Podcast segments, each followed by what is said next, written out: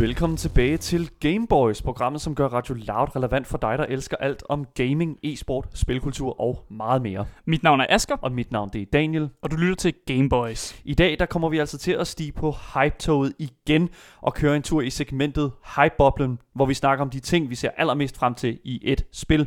Dagens endestation her i Hype-boblen er altså Minecraft Dungeons, som lige er kommet ud, og vi snakker selvfølgelig derfor om vores forventninger, før vi går hjem og spiller det. Vi har også Maja From Andersen, dataanalytiker fra Funday Factory, med over telefonen i vores interviewsegment Drivkraft.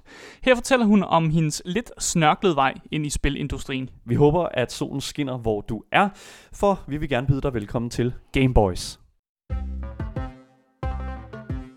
Men inden vi skal ind i alt det, så har vi selvfølgelig som altid vores lille nyhedssegment, som ligger heroppe i toppen af flaskehalsen. Og øh, den første nyhed, som vi bringer i dag, det er altså øh, en nyhed, som kommer fra, altså som måske ikke er så stor en overraskelse, det er jo, at den her kæmpe store sådan spil-convention, øh, E3, den er jo blevet, hvad kan man sige, den, udsat, og, eller Mm. mm. faktisk aflyst indtil videre.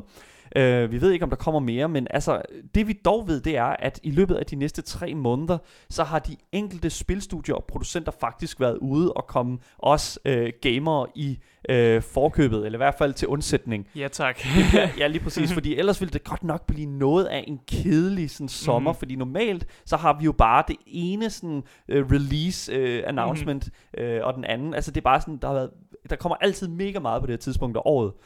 Og heldigvis, så er det også tilfældet i løbet af de næste tre måneder, Mhm. mm-hmm. juni, juli og august. Fordi at de her forskellige øh, spilproducenter har faktisk valgt at gå sammen. Jeg ved ikke, om det er sådan, som sådan er gået sammen, men de har i hvert fald valgt at lave en hel masse streams mm-hmm. online, som kan komme til at, ligesom at tillade, at der kommer sådan alle de her releases ud, som vi har været vant til alle de andre år, på trods af øh, pandemi og den Mm. mm. slags. Og øhm, jeg synes, vi skal starte med at, ligesom at dykke os ned i juni, og juni bliver jo sådan set rimelig, øh, altså for mig i hvert fald, interessant, Mm. fordi at vi selvfølgelig får, øh, hvad hedder det nu, Cyberpunk 2077. Den glæder jeg mig til. Altså vi får jo Ja. fra CD Projekt Red, får vi jo sådan en, øh, hvad kan man sige, vi får flere detaljer, vi får lidt mere scope på, hvor langt de er, og hvad, mm. det, her, hvad det er, de sidder og arbejder med øh, i forhold til Cyberpunk. Og så får vi jo også det her deep dive Mm. øh, for spillet, som jeg virkelig har manglet i lang tid. Ja, altså jeg ser også virkelig frem til, at de endelig sådan dykker ned i spillet, og måske viser, endelig viser sådan noget altså sådan ordentlig gameplay, og så er det altid, jeg synes altid, det er spændende at høre på CD Projekt Red. Altså når de snakker om. Ja. spil, og især når de har snakket om Witcher og sådan noget, så synes jeg altid, de gør det meget interessant. Så Ja. altså det er et interessant studie, og de, de er gode til at fremlægge deres ting. Lige præcis, og det kommer altså til at ske på øh, den 11. juni, Mm. Øh, og det er altså bestemt noget, man kan se frem til. Uh, indtil videre, så er det jo selvfølgelig, uh, der vil jeg selvfølgelig råde alle til at, ligesom at gå ind på for eksempel CD Projekt Reds egne sådan, sociale medier og orientere jer lige om, hvor det kommer til at ske alt det her, fordi at uh, der er jo selvfølgelig altid sådan, Uh, hvad kan man sige, forvirringen om, øh, bliver det streamet på Twitch, får vi øh, Mm. mm. YouTube, øh, altså Nintendo har det jo med at lave alle deres nyheder på YouTube af en eller anden grund, Øhm, og det, der også vil jeg bare lige sige, at det er altså en god idé lige at orientere sig om, hvad den enkelte givende producent har tænkt sig Mhm. mm-hmm. at, at sige. Vi får også noget EA Live, også på den 11. juni, hvor der er sådan, at vi får en masse information omkring, altså hvad EA er i gang med. Altså det bliver meget sådan lige, hvad vi har set til andre E3's. Mm. Øh, så det bliver selvfølgelig nok endnu et øh, FIFA-spil. Yay! Øh, et nyt Madden. Og, øh, Woo! og ja, Madden. Go Madden. Øhm, og selvfølgelig også, øh, hvad kan man sige, det her sådan Day of the Devs, som kommer til at foregå mm. den 22. juni.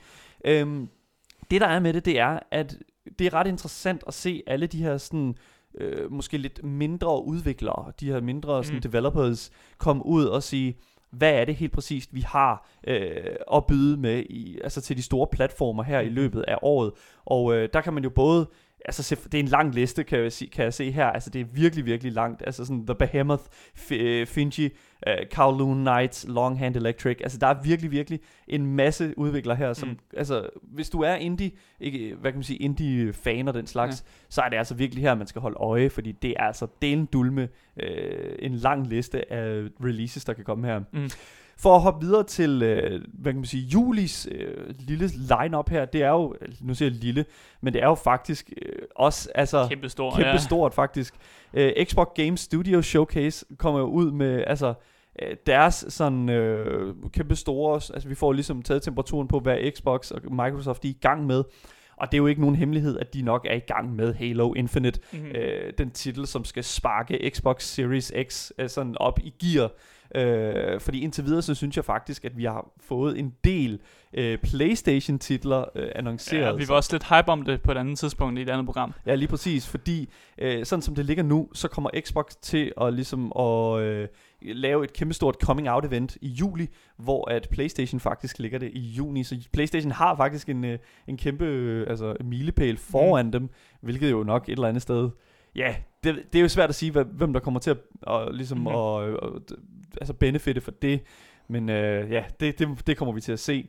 Jeg glæder mig også rigtig meget til at se, hvad de har, øh, Microsoft har med øh, se, hende der Saga Hellblade 2. Mm. Mm. Fordi at det var jo faktisk det her sådan... Øh, Ja, det blev modtaget ret godt. Det blev ja. modtaget vanvittigt godt, Ja. og man, øh, de havde et øh, virkelig, virkelig lille budget, og nu har de så fået nok lidt flere penge, og kan fortælle en, en lidt mere vanvittig historie, hvilket jeg tror, at, at det kan jeg slet ikke forestille mig, fordi at Hellblade 1 var altså en historie i sig selv på Mm. højde med sådan øh, God of War, synes jeg. Virkelig, virkelig genial. Jeg glæder mig så meget til, øh, til det. Og der har vi så desværre ikke fået en dato endnu, øh, præcis, men vi ved, det kommer til at ligge i juli. Øhm, til sidst, øh, der har vi jo så august, og august, der kommer jo nok lidt mere på, men indtil videre så ved vi, at Gamescom, som er den her tyske øh, sådan spil øh, convention, der ligner E3 meget, kommer til at holde deres egen sådan øh, deres egen stream, hvor de sådan kommer til at lægge rigtig meget af det, Mm. mm. som jeg tror, at hvis det er, at du ikke lige opfanger, hvad der sker i både juni og juli, så tror jeg, at Gamescom kommer til at have en rigtig god samling, en rigtig godt øh, sådan, øh, sådan gathering af alle de spiltitler og alt, hvad der bliver released i det her tidspunkt. Øhm, og det får vi altså den 27. august, og øh, jeg tror, at det bliver noget af en slam-packed, Mm. mm. altså sådan en pakke af øh, forskellige spiltitler, fordi at, altså, det er virkelig alting. Øhm, den 27. august, august, altså virkelig, virkelig der, hvis der er sådan, du ikke gider at holde dig sådan Mm. opdateret med alle de her sådan forskellige ting, ja. Den næste historie, vi bringer, den kommer altså fra Formel 1-verdenen igen. Og altså, vi er rigtig glade for den her Formel 1-drama, som nogle gange er her. Øh, og igen er der altså gal i den i hjælp af, i, eller i de her online turneringer, som, øh, som Formel 1 holder. Og det er simpelthen den her 27-årige tyske øh, Daniel Abt, som er blevet taget i at snyde. Øh, og hvordan, hvordan snyder man i et øh, sådan e-sports Formel 1? Hvordan gør man det? Ja, det gør man simpelthen ved, at man finder en øh, gamer, øh, og så får man ham til at spille for en. Så øh, under det her løb, så havde Daniel Abt, han havde simpelthen øh, slukket kameraet, og så var der en, en, en gamer, som øh, hed Lawrence Horings, som havde spillet for ham i stedet for, øh, og hjalp ham altså med at få en, øh, en anden plads, tror jeg det var. En tredje plads, undskyld. Øh, og det var en ex-Formel 1-kører, som fik andenpladsen i løbet, som øh, mistænkte øh, ham her Daniel for at snyde. Og så fandt de ud af, jo, han havde sgu snydt, og gav ham en kæmpe bøde. Øh, og den her bøde, den er altså på 8.900 britiske pund.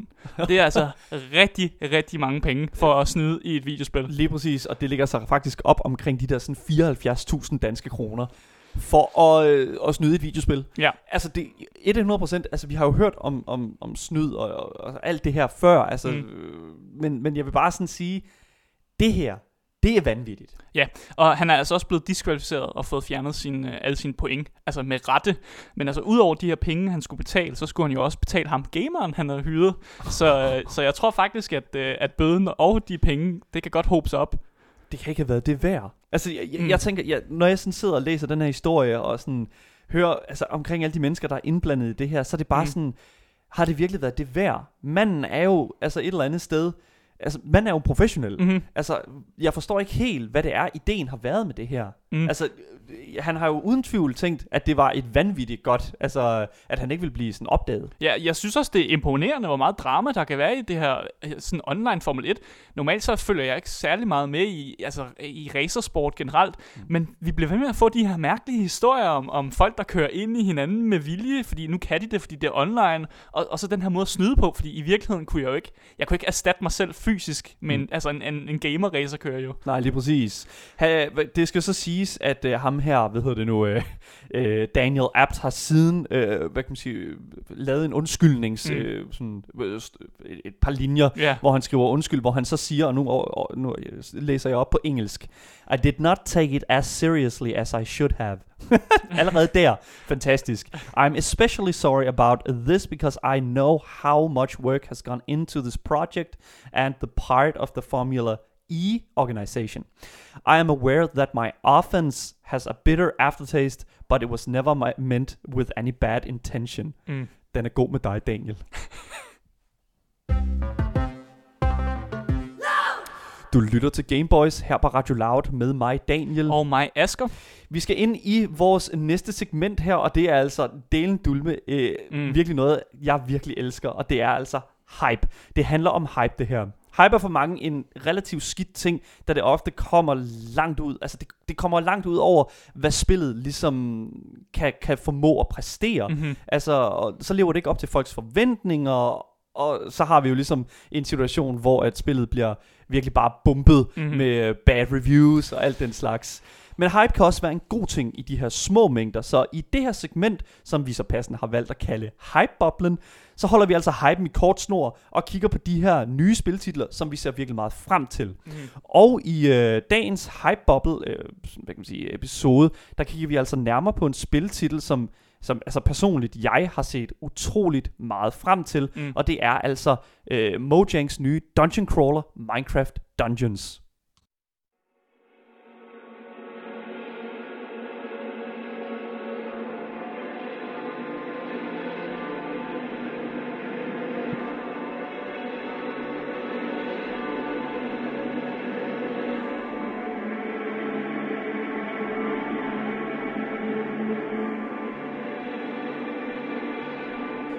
Går bragte vi nyheden om, at Mojang skifter navn, for at, ligesom at vise, at de ikke bare er Minecraft mere. Men faktisk øh, er udvikleren, øh, hvad kan man sige, øh, Mojang jo faktisk en udvikler med drømme om at sprede deres vinger ud. Og det ser vi altså nu igennem deres nye udgivelse, som godt nok foregår stadigvæk i Minecraft-universet, men med et lille RPG-twist. Mm. Minecraft Dungeons har været et af de der spil der, som har været ud- udskudt på grund af coronakrisen. Og for mig, så har det ligesom kun gjort, at mine forventninger, de er blevet forhøjet. Og det er altså en lille smule, øh, altså sådan, det, det har ikke været min mening Mhm. mm-hmm. at forhøje mine forventninger. Ja, og hvor du har siddet med en masse sådan forventninger og sådan noget, så har jeg siddet med sådan lidt en, en blandet pose af ting, fordi jeg har også set meget frem til Minecraft Dungeons, fordi jeg, var, jeg har jeg er sgu ikke helt så stor fan af Minecraft. Undskyld, jeg siger det. I må godt øh, sætte korsfest mig eller et eller andet. Men jeg er ikke så stor fan af Minecraft. Nej. Så jeg har også lidt set frem til, at der skete nogle andre ting med den her, altså den her IP, og, og det blev en RPG'er. For jeg kan godt lide RPG'er, og jeg kan godt lide Dungeon Crawlers. Ja. Og Minecraft Dungeons, så indgår det lidt i navnet, at det er det, det kommer til at være. Så altså, jeg håber bare, at de tilføjer nok nye elementer, som ikke sådan ligger så for tæt op ad den verden, vi har set før. Mm. Og så Mhm. tror jeg egentlig godt, at jeg kunne være tilfreds, hvis det bare er nogenlunde en RPG, der fungerer. Altså, de, sådan som jeg forstår det, så er det, at de stadigvæk ligger sig, altså sådan, sine rødder i den her Minecraft IP. Mm-hmm. Men de tager det ligesom skridtet videre et eller andet sted, eller så sådan, de ligger meget mere til. Altså, du, du snakker om, at det her, det, du håber ikke, at det ligger sådan for langt op af Minecraft, mm. Men jeg tror ikke, at det er sådan, altså jeg, jeg tror, at du vil blive glædeligt overrasket, øh, når du faktisk kommer ind og ser, at det sådan set bare er et, altså Diablo med et Minecraft skin på. Ja, og det vil være okay, men min største frygt er stadig, at jeg kommer derind, og så er det en hel masse sådan bare fanservice til Minecraft, og jeg skal stå og kæmpe mod 30.000 creepere, som, som bare springer i luften i mit ansigt. Det, altså, og Ja. så er der mangel på historie, at der ikke andet end det, at jeg står og slår på nogle creepers. Ja. Altså det ser ud til, at fjenderne øh, ligesom er, har været en lille smule mere kreativt, altså de er lidt mere kreativt Mm. udtænkt. Det er ikke bare sådan skeletter, zombier og øh, de her creeper her. Der er altså små sådan, der er, små, der er ret store ændringer i, hvordan de her monstre fungerer mm. i spillet. Og altså, jeg, jeg kan mærke, at det, det, altså, det er ikke bare et direkte udpluk. Der Mm. er necromancer, som står og summoner alle de her skeletter her. Mm. Der er øh, kæmpe store sådan uh, golem zombier og øh, så har du selvfølgelig også den her sådan øh, de her witches som flyver, flyver rundt og kan skyde med magi og sådan noget. Mm. Altså der er virkelig bare en lidt mere en videre bygning på øh, det her format, og det synes jeg, det, det, det ser vildt lovende ud et mm. eller andet sted. Vi har jo selvfølgelig kigget en masse der, altså ud i, i verden nu, fordi det er jo faktisk kommet ud nu. Vi har bare ikke haft mulighed for at sætte os ned med det endnu. Og øh, sådan som jeg kan forstå det, så er det, at der er, altså der er kvalitet at hente åbenbart, mm. men øh, der, altså forhåbningerne, altså hvad jeg sådan kunne, kunne læse mig til, det er, at, at forhåbningerne er, er sådan meget mellow. Mm. Altså det er sådan, det er sådan, nogen føler, at ah, det var præcis det, vi manglede fra det univers, og nogen siger sådan, det kunne godt, der kunne godt lige have været ja. lidt mere. For i, altså i min optik, der, når jeg sådan ser videoerne og også ser traileren, sådan, så synes jeg virkelig, at combat ser ud til at, ligesom at kunne indeholde en masse forskellige sådan virkelig fede, pressede situationer. Mm. For og, og det er blandt andet i, at de har sådan videreudviklet sådan combat. Mm. Uh, vi talte jo med Eskild Lykke om Terraria, uh, og den her nye opdatering, der kom til Terraria, et spil, som ligner Minecraft meget.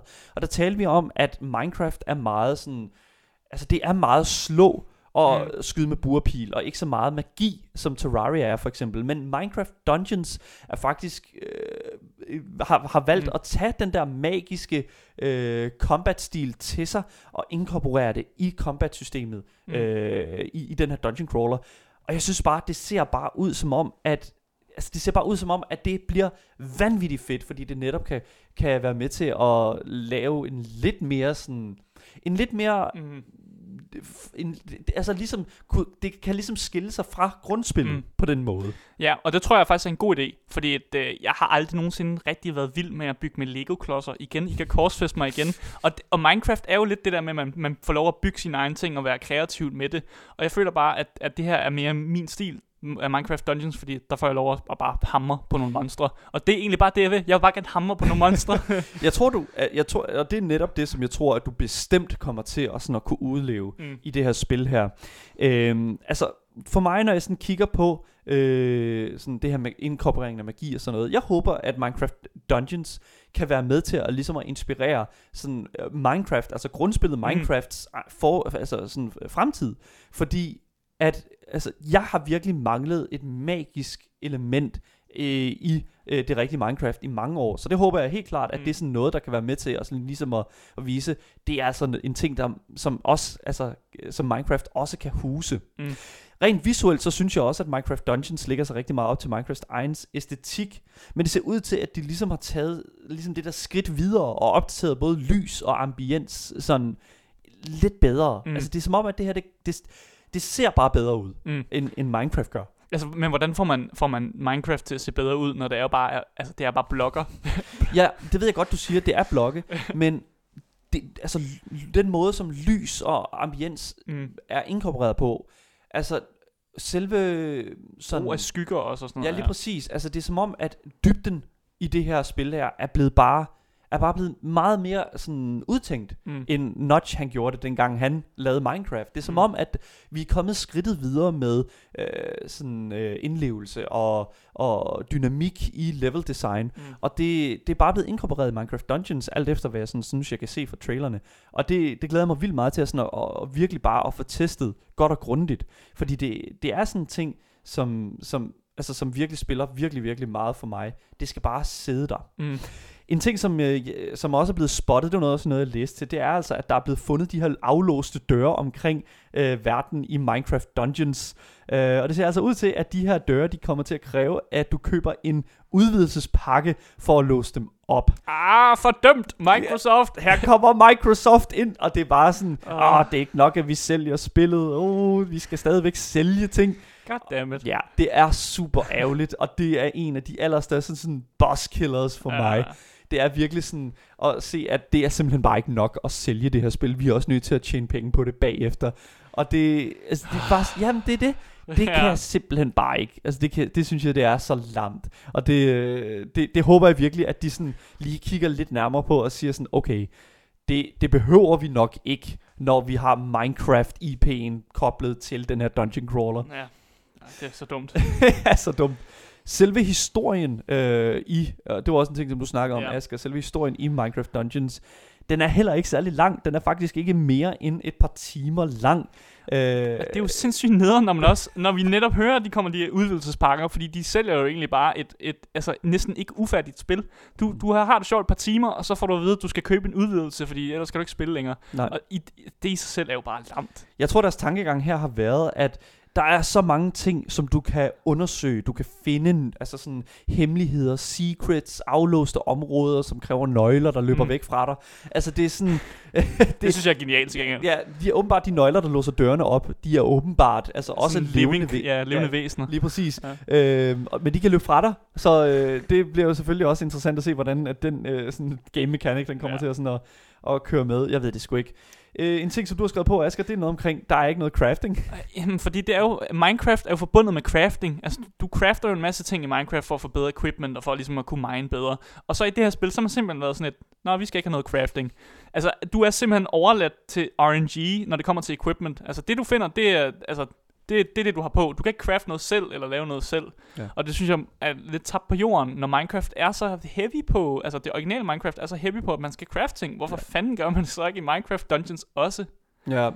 Jeg ved det ikke, altså, det er, jo, det er jo en ting, som jeg har tænkt mig at, at begrave mig lidt mere i, når det er sådan, at vi går ind i vores review, Mm. fordi, altså, spoiler alert, vi kommer til at review Ja, Minecraft. Dungeons, altså det bliver vi simpelthen nødt til.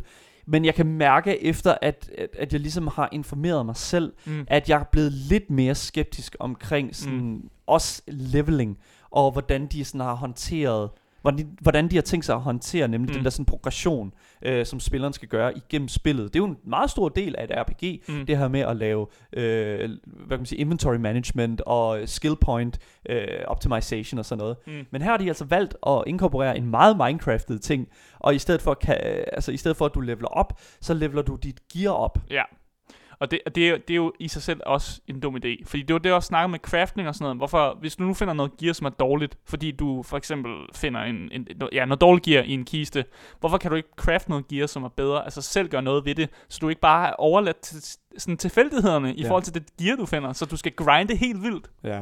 Det, jeg tror, det er en ting, som de inkorporerer senere igennem Mm. de her udvidelsespakker, fordi jeg kan simpelthen ikke se, hvordan at øh, hele det her loot-system skal kunne bære det hele. Mm-hmm. Du er Mhm. nødt til at kunne... Du er nødt til at for det første at kunne crafte dit, eg- dine egne ting. Mm. Mm. Det kan godt være, at, at, det er blevet inkorporeret, altså hele den her crafting-del. Men det er ikke en, det er ikke en sådan meta-ting. Jeg håber, at de Mhm. inkorporerer mm. det på en måde, som, øh, som komplementerer det her univers, fordi det er sådan en dungeon crawler. Det, det skal altså ligne Diablo en lille smule. Ja, og, og det kan jo heller ikke være så svært at lave, fordi hvis man tager et spil som for eksempel Borderlands, hvor man har en masse gear, du finder sådan øh, tilfældigvis, så er der også de her shops, hvor man kan købe gear, så hvis man ikke finder noget godt, så kan du bare købe det, og det vil jo være fedt at kunne i Minecraft Dungeons også. Ja, lige præcis. Det er, altså, der, der er vanvittigt meget at skulle undersøge her, og øh, det er forhåbentlig stadigvæk i en sådan udviklingsfase til en vis grad. Mm. Øh, ja, altså der er meget mere, der kommer, og vi kommer selvfølgelig til at kigge nærmere på det, når det kommer til at ske. Det kan være enormt svært at se en rød tråd mellem dine drømme og en fremtid i spilverden. Det ender dog ikke på, at mange går med netop den forhåbning om at finde den. Men for at hjælpe jer lyttere derude lidt på vej, har vi i vores segment Drivkraft valgt at invitere spændende personer fra spiludviklingen og gamerkulturen ind i studiet for at, for at fortælle jer om deres rejse, deres arbejde og helt præcis hvad deres drivkraft har været op til nu. I dag har vi Maja From Andersen på 25 med over telefonen. Maja er dataanalytiker hos Funday Factory, der laver mobilspil, og nok mest er kendt for at have spillet Bullet League. Maja blev til Spilprisen 2020 anerkendt som et af spilbranchens talenter. Velkommen til programmet, Maja. Mange tak. Hej. Kan du ikke øh, starte med at fortælle lidt om dig selv, øh, og hvor du kommer fra? Øh, jo. Øh, jamen, øh, jeg bor i Aarhus øh, og kommer her fra området, og øh, ja, øh, jeg har, øh, har læst på universitetet her i Aarhus. Jeg, du har læst på universitetet, altså hvilken uddannelse er det, du har? Du har? Øh, jeg har læst en bachelor i Cognitive Science, Hmm. Mm. øh, eller kognitionsvidenskab, som er øh, sådan noget med hjernen, øh, og hvordan mennesker øh, tænker og opfører sig, og Ja. hvorfor. Ja. Mm.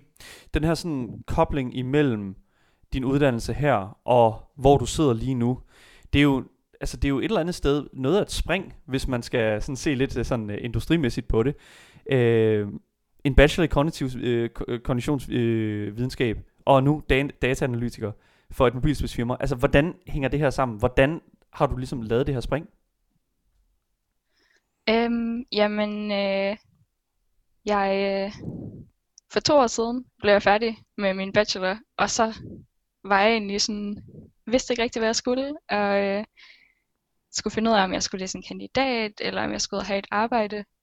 Øh, og så dukkede der pludselig det her job op øh, ved øh, Funday Factory, den her øh, mobilspilsudvikler øh, som dataanalytiker, og, øh, og vi har haft sådan rimelig meget øh, på studiet om dataanalyse. Vi har øh, lavet eksperimenter, øh, hjernescanninger og sådan øh, computerbaserede eksperimenter på, øh, på nogle forsøgsdeltagere for sådan, altså i forbindelse med at finde ud af, hvordan folk tænker og agerer og opfatter ting. Øh, og så har vi jo selvfølgelig skulle behandle data fra, øh, fra de her eksperimenter, mm. og det har vi, øh, det er jo dataanalyse, og så tænkte jeg, det er jo nok lidt det samme alle steder. okay. Eller, ej, det, det er det jo ikke, men øh, det har ligesom grundprincipperne er det samme, og det matematiske og mm. statistikken øh, kan jo ligesom godt overføres ja. øh, mellem mange brancher. Øh, så øh, det var øh, en god mulighed, tænkte jeg, for at komme ud og prøve at arbejde lidt ja. øh, efter tre år på studiet. Ja. Altså, du var nået tre år på dit studie før, at det her arbejde her, det, er sådan, det, det dukkede op. Hvordan, du, ja, altså, det, kom det bare ind ad døren i, i form af et brev, eller altså, altså hvor, hvordan dukkede det her, den her jobmulighed op for dig? Nej, altså, øh, jeg havde øh, skrevet mit bachelorprojekt mm. med en virksomhed, der hedder FrontRead, som, øh, som også laver øh, apps, eller de har en app, mm. øh, som, øh, som er gået på, at øh, de øh, skal hjælpe hjælper børn eller unge med at lære at læse hurtigere. Um, så det er sådan en app, der kan bruges i skoler ja. og til undervisning. Um, og dem havde jeg så skrevet mit bachelorprojekt sammen med. Uh, og så var det egentlig gennem dem, som lidt var inde i den her uh, appudvikling eller lidt spiludviklingsbranche, mm. at jeg uh, blev henvist uh, til det her job og fik at vide, at, uh, at Funday søgte nogen, en dataanalytiker. Ja. Og altså det her arbejde, som du så... Altså du havde jo du havde en forventning om, hvad det her arbejde ville gå ud på, men altså da du så kom, altså kom ind og agerede dataanalytiker øh, på altså Fund Factory, altså hvad, altså hvad, hvad, hvad går det her arbejde ud på? Øhm, jamen altså, jeg havde lidt, lidt en idé om, øh, hvad dataanalyse gik ud på, men så alligevel ikke overhovedet ja. det der med, at, øh, at jeg tænkte, at dataanalyse var lidt det samme i alle brancher. Altså, det er det jo så alligevel på mange punkter ikke. Mm.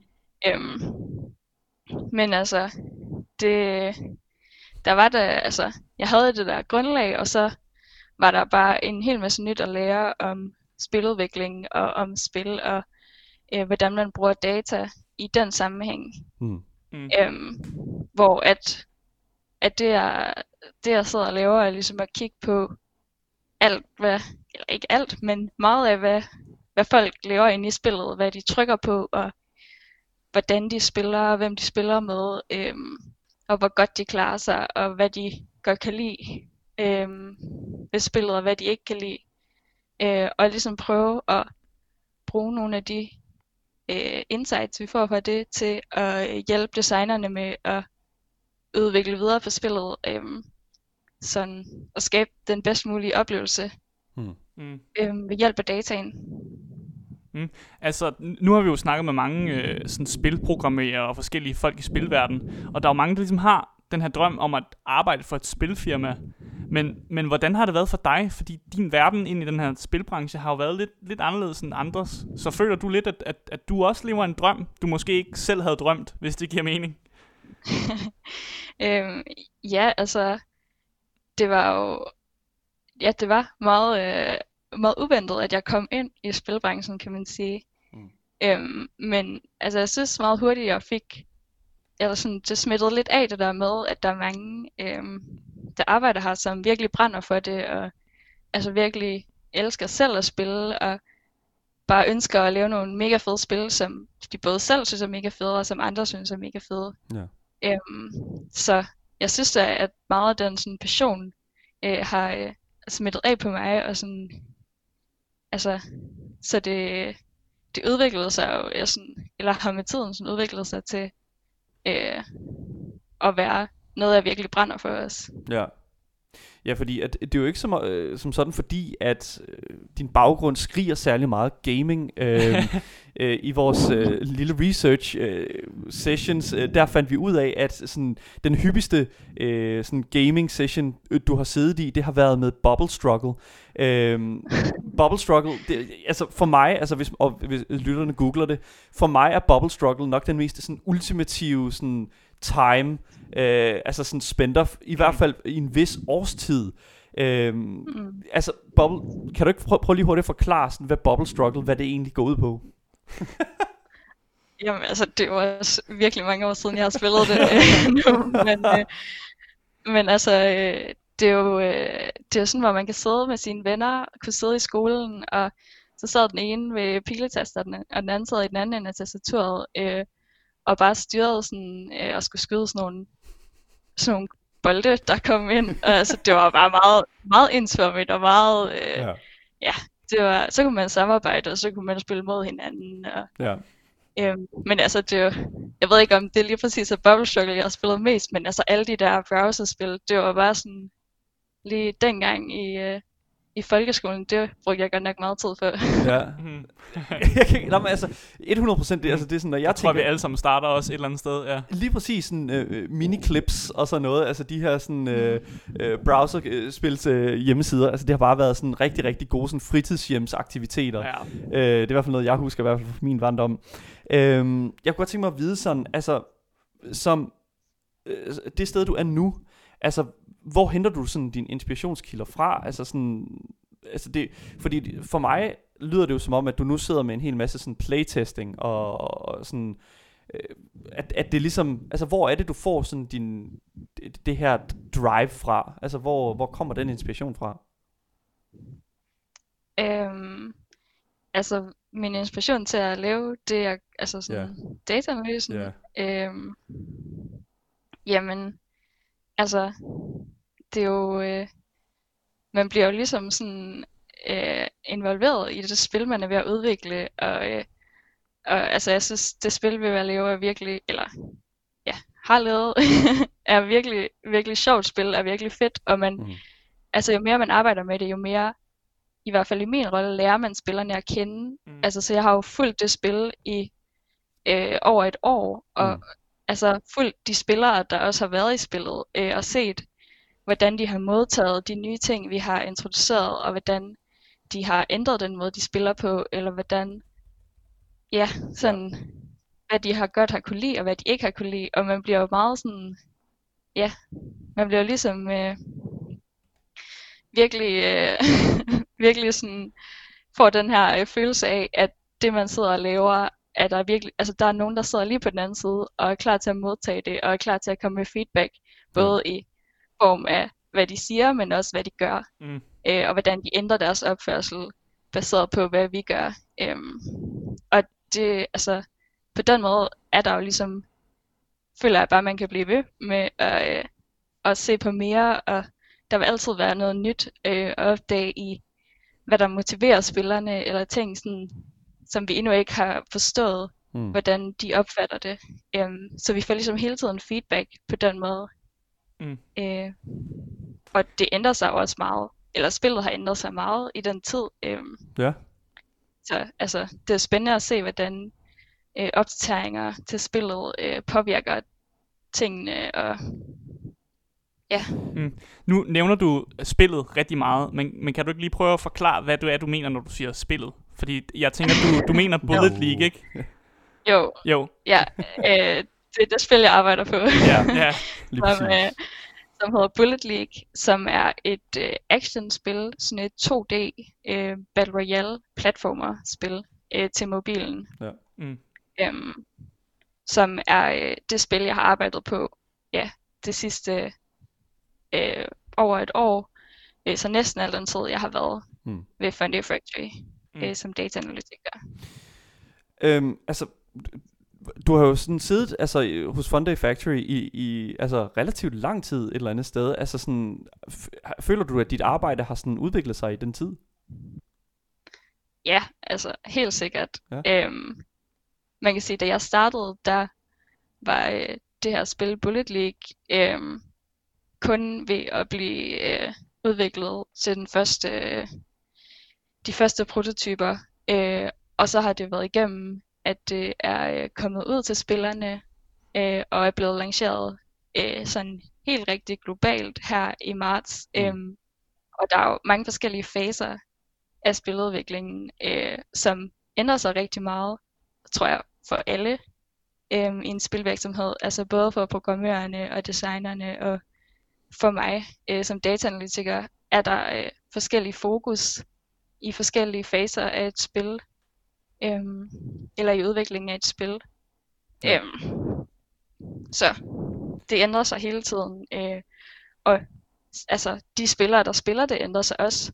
Man kan sige, til at starte med var alle nye spillere, og nu, altså jo længere tid der går, så kommer der jo til at være den her opdeling mellem spillere, der lige har opdaget spillet, Ja. Mm. og nogen, der har spillet det i meget lang tid, og den her sådan fanbase, øh, der også kommer, og sådan, altså der kommer hele tiden nye, nye sådan spillergrupper, øh, Hmm. som man kan lære at kende. Ja, for I, I må jo et eller andet sted have fået et kæmpestort inflow her, øh, sådan i forhold til coronakrisen og den her slags, alt det her lockdown her. Det har vi i hvert fald set rigtig meget med, med andre spiltitler, Mm. at der ligesom har været det her sådan kæmpe inflow af, af, af spillere. Øhm, altså, er det, er det noget, der sådan påvirker sådan produktionen af et spil, at der lige pludselig kommer en hel masse nye spillere ind?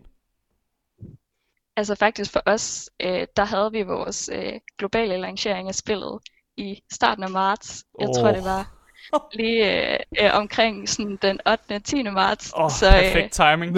altså, det var, det var virkelig godt timet, lige, øh, lige til krisens start. Øhm. så altså, så vi, det har været en øh, kæmpe omvæltning for os, og Ja. vi har fået virkelig mange spillere ind der. Øhm, men det er lidt svært at se, hvad der, hvad der egentlig kommer Af, at folk spiller mere på grund af, af corona, øh, og hvad der ja, har været hele, på grund af hele den her lancering.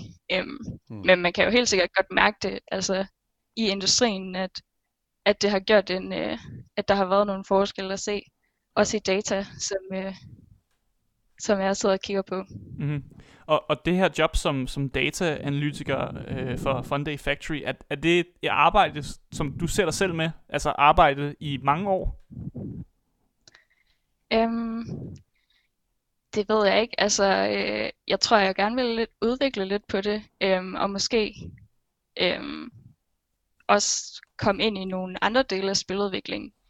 Øhm, nu har jeg været så heldig, synes jeg selv, at komme ind i en relativt lille øhm, virksomhed, øh, hvor at når man ikke er så mange, der sidder og arbejder på et spil, så øh, er der måske større mulighed for sådan at lære meget om, øh, om de andre roller, der er i spiludvikling. Mm.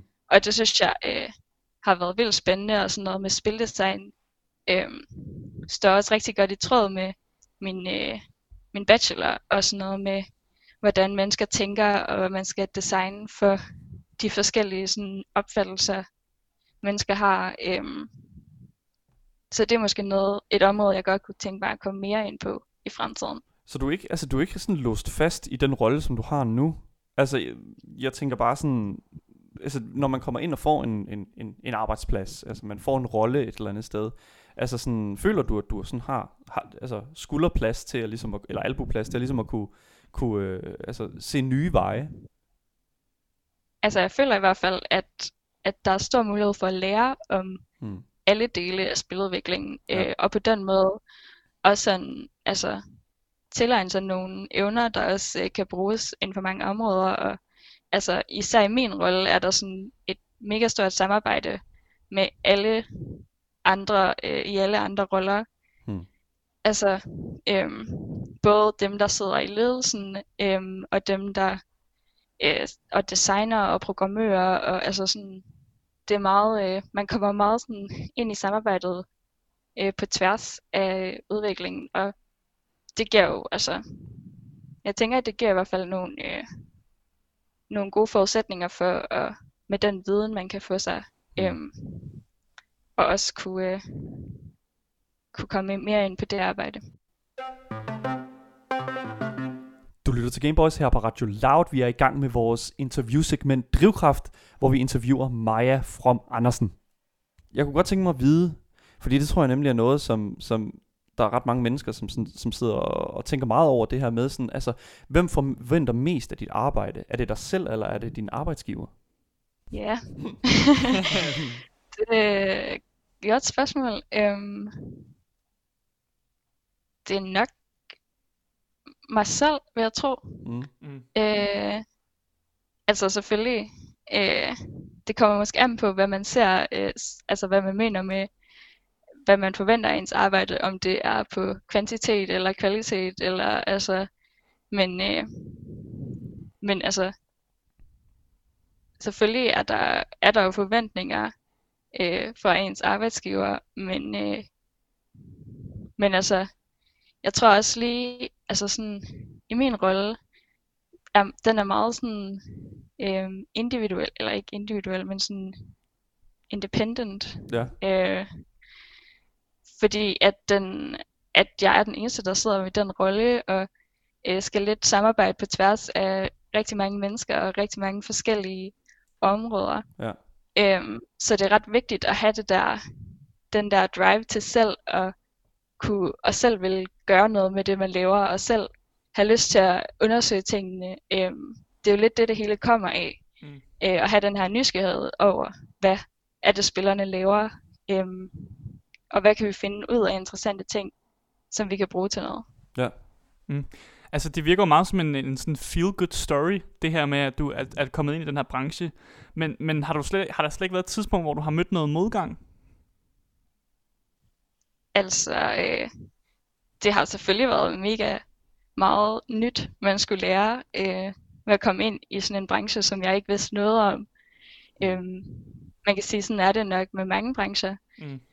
Øhm, men altså, måske i spilbranchen i større grad end andre brancher er der er dataanalytikere eller dataanalyseområdet ikke særlig veludviklet. Øhm, altså, da jeg startede, var det ret svært at finde andre dataanalytikere, som jeg ligesom kunne spejle mig i, og det var svært at finde artikler online, som, som kunne forklare, hvad jobbet gik ud på. Der, var, What? der er ligesom ikke sådan en regelbog. Nej!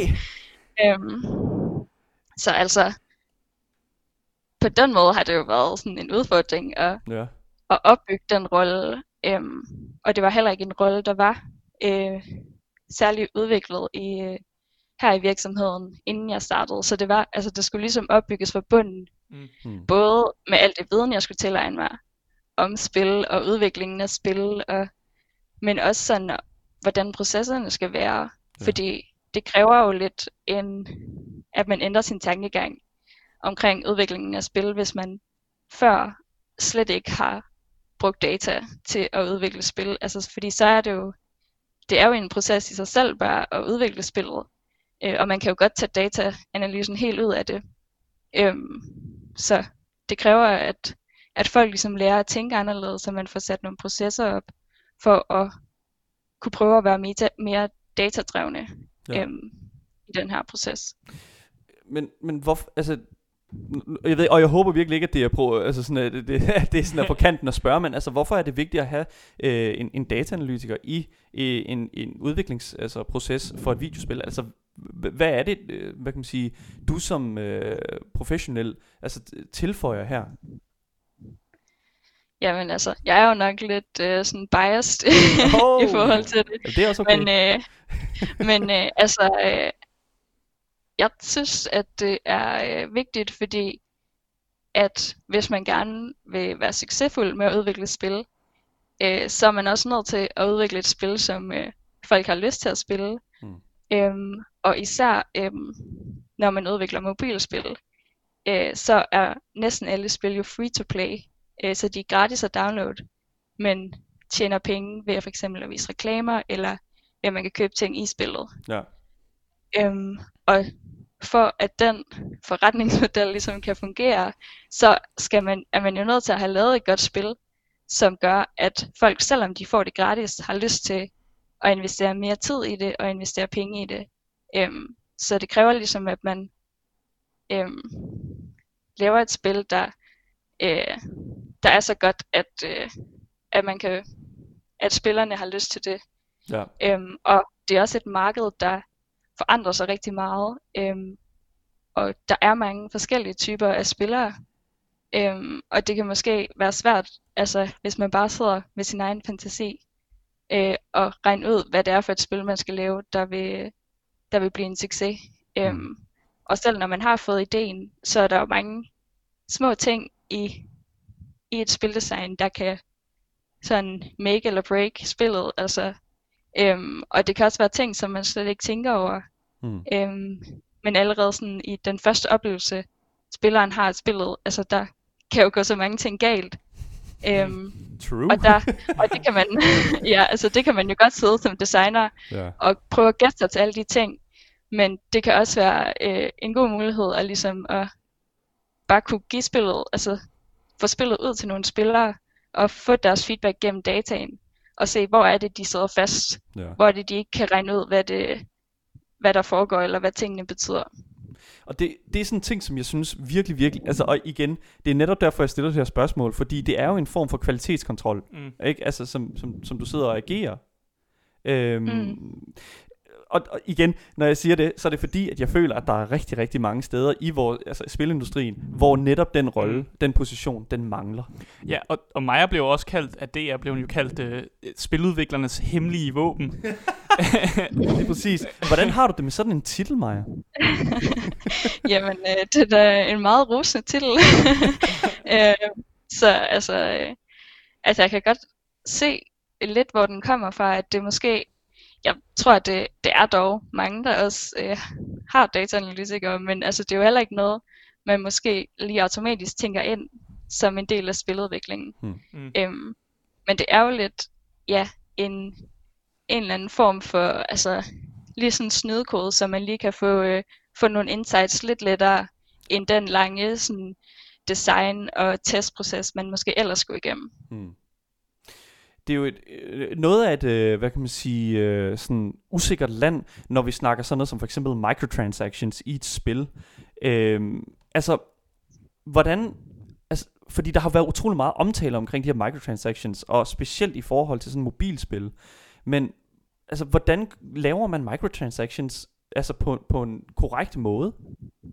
Altså, øh, jeg tror, at det hele egentlig handler om det, det udgangspunkt, man har, øh, når man tænker på, at man, øh, man skal selvfølgelig have økonomien for det her spil til at fungere. Hmm.